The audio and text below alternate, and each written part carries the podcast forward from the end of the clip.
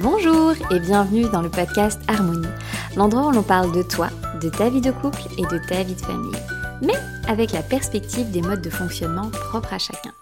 Si tu es nouvelle ici, déjà bienvenue, et si tu veux comprendre de quoi je parle quand je dis mode de fonctionnement, je t'invite à écouter l'épisode zéro de ce podcast. Si tu es une habituée, eh bien c'est parti. Aujourd'hui, nous allons décortiquer ensemble quatre mythes que j'entends fréquemment sur la vie de couple, ou plutôt pour une vie de couple réussie.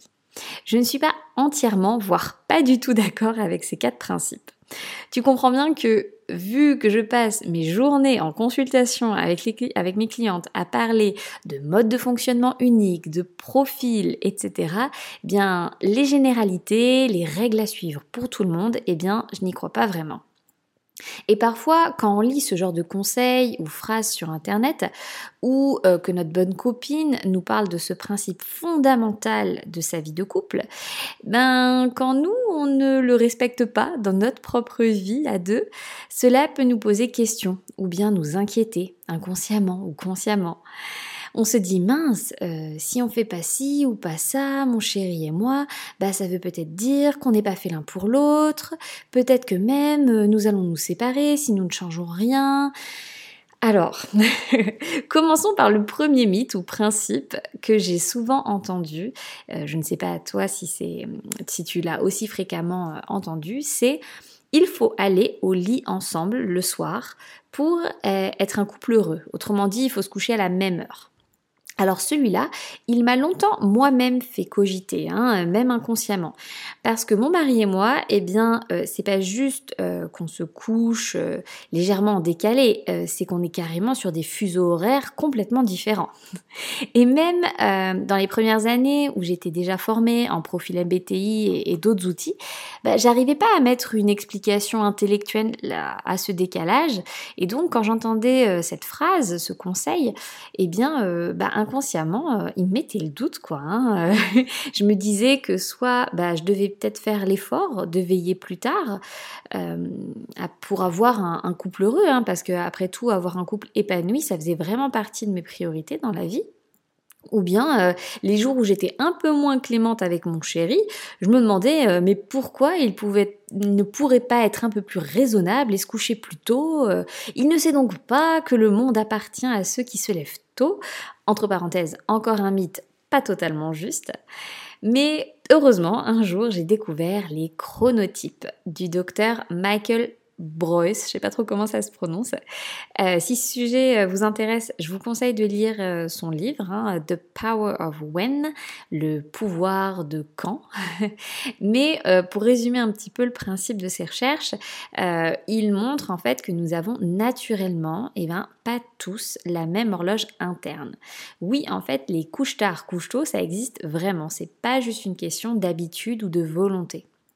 Et là, j'ai compris qu'il était normal et sain que mon chéri et moi ayons trois voire quatre fuseaux horaires de décalage, hein, et que c'était pas anormal. Donc ce principe de se coucher au même moment, euh, qui serait le, le couple d'un, d'un, d'un couple sain en fait, bah, je dirais plutôt qu'un couple sain, c'est un couple qui sait respecter les besoins de chacun. Donc si on a un chronotype, une horloge interne un petit peu différente, eh bien, le but, c'est de surtout respecter la différence de l'autre. Chose que j'ai eu du mal à accepter hein, pendant longtemps. Je pourrais peut-être en reparler dans un prochain épisode, hein, euh, où euh, pour ceux qui sont abonnés à ma newsletter, euh, je pourrais vous faire un petit épisode off de ça. Et... Euh, Et donc voilà, j'ai eu du mal à, à respecter ça, mais respecter cette différence, je pense que c'est clé. Et ben, si on n'a pas des, des plages horaires, par exemple le soir en commun, euh, parce qu'il y en a un qui se couche vraiment plus tôt que l'autre, eh bien c'est aussi de cultiver bah, d'autres plages horaires que le soir ou le matin, de, de trouver bah, ses propres moments à passer ensemble. Donc ça, c'était le premier mythe qui, moi, m'a longtemps un peu turlupiné, euh, même si c'était euh, principalement inconsciemment. La deuxième croyance que j'entends souvent et que certains couples me rapportent en accompagnement, je l'ai même récemment euh, vue sur Instagram, c'est euh, « il faut passer nos soirées ensemble pour être un couple heureux et épanoui euh, ». Que si on le passe euh, de façon séparée, euh, nos moments, euh, nos soirées, quoi, euh, c'est, c'est peut-être le début de la fin.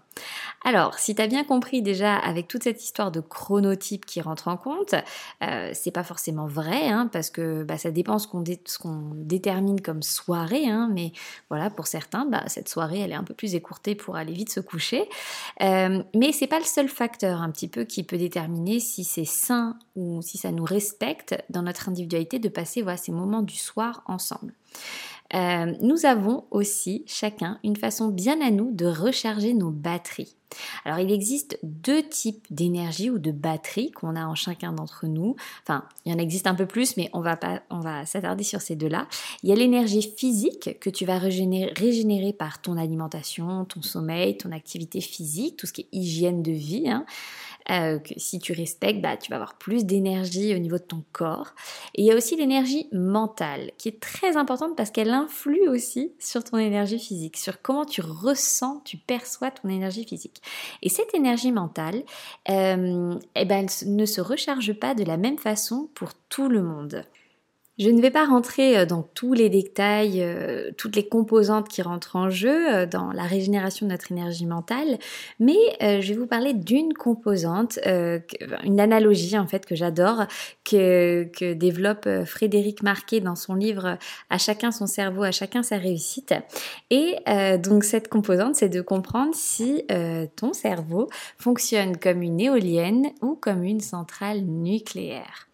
En gros, certains cerveaux ont besoin de l'énergie extérieure, de la musique, de la nature, voir des amis, et cetera pour se recharger. Comme une éolienne qui a besoin du vent, qui est une énergie extérieure à, à elle-même, pour créer de l'énergie. D'autres cerveaux ont besoin d'être seuls, au calme, pour reprendre de la force mentale. Tout comme une centrale nucléaire qui a besoin d'un confinement total pour générer de l'énergie. Donc, toi et si, euh, enfin, si toi et ton conjoint, vous n'êtes pas sur le même de, mode de fonctionnement, il n'est pas irraisonnable ou de mauvais augure pour votre couple si l'un ou l'autre part euh, voir ses amis, par exemple, certains soirs, qu'il a besoin de ça pour se régénérer, alors que l'autre euh, préfère rester tranquillement dans son coin à la maison. Ou bien, si vous êtes tous les deux sur un principe de fonctionnement comme une, euh, une centrale nucléaire, pour le coup, si vous êtes tous les deux types centrales nucléaires, eh bien, il n'est pas euh, euh, bizarre, en fait, que le soir, vous ayez besoin chacun d'être dans votre coin à la maison, chacun dans une pièce ou dans un livre, ou voilà, de pas forcément être tout le temps en interaction. C'est pas un mauvais signe entre guillemets, c'est juste que vous respectez chacun vos besoins. Le but, c'est que dans une semaine, par exemple, bah oui, vous ayez des temps à deux pour pouvoir cultiver bah, votre complicité, vos moments ensemble, mais ça n'a pas forcément besoin d'être seulement et systématiquement les soirs, euh, surtout en semaine, parce que parfois on a des, des jobs hein, qui, euh, où on voit du monde toute la journée, et bah, quand on a un, un mode de récupération d'énergie qui est plutôt introverti, donc type euh, centrale nucléaire, bah, c'est C'est assez épuisant dans la journée, donc on a besoin de ce temps le soir. Donc autorisez-vous à vous l'octroyer, entre guillemets. Euh, l'important, c'est voilà, de cultiver ces moments ensemble, mais aussi que chacun soit respecté dans ses besoins. Hein. Il faut juste que les choses soient ok, claires, satisfaisantes pour les deux. Si pour un des deux, ou les deux, hein, la situation euh, n'est pas satisfaisante, et ben c'est là où c'est intéressant de se pencher sur bah, quelles seraient les stratégies gagnantes pour nous deux qui correspondent aux besoins et au profil de chacun. Le troisième mythe, lui, il porte un petit peu sur euh, l'essentiel de, de, de la vie de couple, hein, le nerf de la guerre, la fameuse communication. Alors, pour le coup, je suis d'accord que la communication est un pilier central d'une vie de couple réussie. Mais quand on entend, oui, c'est très important de communiquer, bah, parfois on a l'impression en fait qu'il faut être en débriefing constant avec son partenaire, discuter longuement dans les détails des situations, et cetera. Et puis aussi que euh, communiquer sur des problématiques, des insatisfactions, des choses qui nous ont gênés, bah, faut le faire s'entraîner euh, à l'instant T même de préférence, hein, dès que ça arrive ou dès qu'on a l'impulsion de, de vouloir parler de ça, et bah, qu'il faut aborder le sujet avec son partenaire. Et ça, je suis un petit peu moins d'accord. Car même euh, si ça fonctionne hein, pour certains couples, et, euh, et bien moi parfois ce que je vois euh, en consultation, en accompagnement, c'est pas la même chose. Alors souvent, les deux proca- proca- euh, protagonistes, excusez-moi, d'un couple, euh, souvent, ils n'ont pas exactement la même façon de communiquer. Euh, ils n'ont pas exactement les mêmes préférences à ce niveau-là. Euh, ça peut arriver hein, qu'on ait euh, des profils similaires, mais parfois, bah, c'est pas le cas. Et euh, pour certains, parler des choses spontanément, c'est naturel. Alors que dans d'autres cas, euh, il vaut mieux, euh, c'est des personnes qui préfèrent réfléchir seules euh, de, de ce qu'on va discuter ensemble, en fait, qui ont besoin d'abord d'intérioriser un petit peu euh, le sujet de la conversation avant d'en discuter un peu en live, quoi. Donc, pour eux, pour ces profils-là, vaut mieux prévenir l'autre quelque temps avant que l'on souhaiterait aborder tel ou tel sujet avec lui.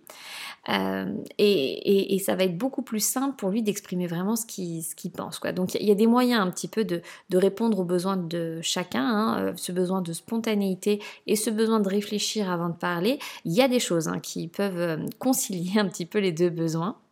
Et il y a une autre différence qui peut apparaître selon les profils dans cette manière de communiquer, c'est que certains vont avoir envie de discuter longuement d'un sujet avec plein de détails, pour eux c'est important, alors que pour d'autres, euh, aller droit au but, euh, en peu de temps, euh, c'est primordial. Et en fait, dans toutes ces variétés de préférences, que ce soit les détails, la longueur, la spontanéité ou non, la meilleure stratégie de communication pour votre couple, c'est celle qui va respecter les besoins de chacun. Et oui, euh, même quand ces besoins et ces préférences sont très différents euh, entre les deux partenaires, eh ben, il existe des stratégies possibles. Donc voilà, la communication, c'est une clé majeure, c'est un pilier majeur, mais euh, elle ne ressemble pas euh, toujours toujours euh, à la même, enfin c'est pas toujours la même façon de faire selon les couples. Et ça, pour moi, c'est, c'est une clé importante, c'est un, une notion importante à retenir. Et maintenant, le quatrième mythe, le fameux, le classique, qui se ressemble, s'assemble. Alors, c'est pas vraiment quelque chose qu'on voit beaucoup euh, euh, sur les conseils, mais c'est un peu un adage, un adage que, que, l'on, que l'on a inconsciemment, qu'on entend régulièrement. Et je suis vraiment d'accord en partie avec cet adage, je t'expliquerai pourquoi, mais cette phrase peut être aussi assez préjudiciable sur d'autres aspects. Sur quoi je suis d'accord avec l'adage qui se ressemble, euh, s'assemble, euh, c'est sur le fait qu'il est mieux, alors pour le coup c'est ma croyance personnelle, pas un fait ultra scientifique, hein, mais euh, c'est plus facile quand les deux partenaires se rejoignent sur des valeurs communes. Euh, pas forcément, euh, il n'y a pas forcément besoin d'avoir exactement toutes les mêmes valeurs communes, mais que les valeurs un peu fondation, un petit peu d'une vie, soient partagées. C'est aussi euh, chouette quand leur désir de vie soit plutôt raccord. Et oui, certains couples euh, choisissent euh, de vivre ensemble, de vivre ensemble, mais euh, et de, de, de construire leur projet de vie vraiment en étant ensemble. Il y a d'autres couples où ça fonctionne très bien, qui vivent leurs rêves, leurs aspirations de façon séparée parce qu'ils n'ont pas les mêmes rêves, les mêmes aspirations et donc ils, ils se créent un quotidien où ils ont des moments ensemble, des moments complètement euh, séparés l'un de l'autre. Euh, mais même dans ces cas-là hein, où ils développent leurs projets parfois de façon séparée, eh ben c'est qu'ils sont d'accord que ça, ça, ça fait partie de leur aspiration de vie d'avoir un couple comme ça qui a des moments ensemble et des moments séparés. Hein. Donc pour moi, avoir des valeurs fondations plutôt communes et des aspirations de vie euh, pareilles, assez similaires, c'est, euh, c'est un bon point pour un couple, entre guillemets.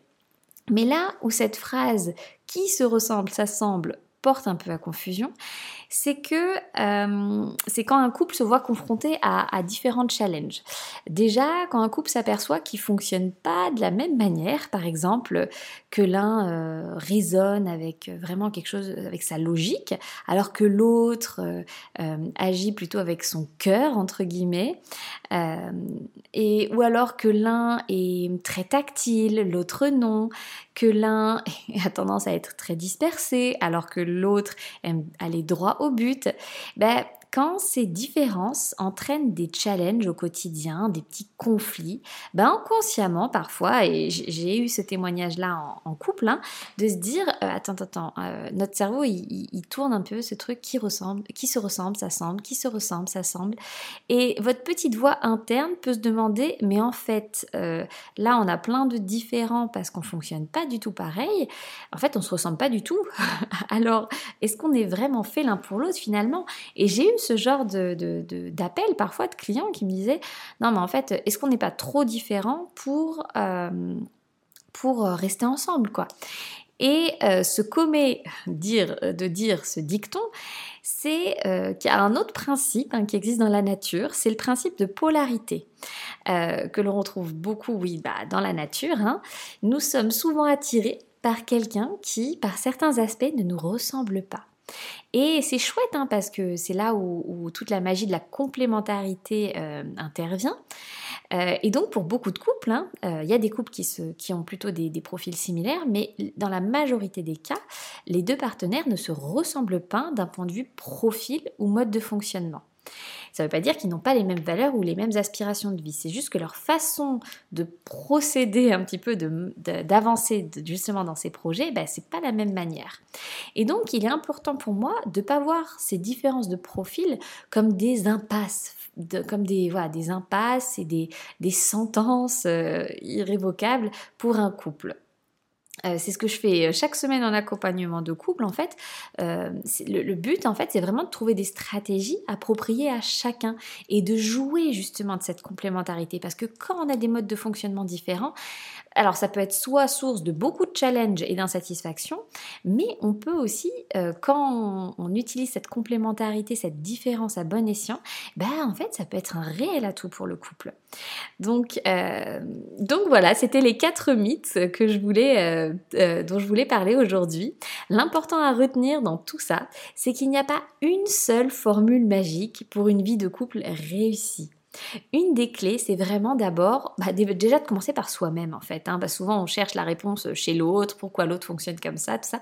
Mais souvent, en fait, c'est de commencer par soi-même. Déjà, se comprendre nous, nous respecter nous-mêmes dans notre façon de fonctionner, euh, pouvoir, au besoin, euh, exprimer euh, notre façon de fonctionner, nos besoins spécifiques à notre partenaire de façon appropriée, hein, dans des situations où cela serait nécessaire.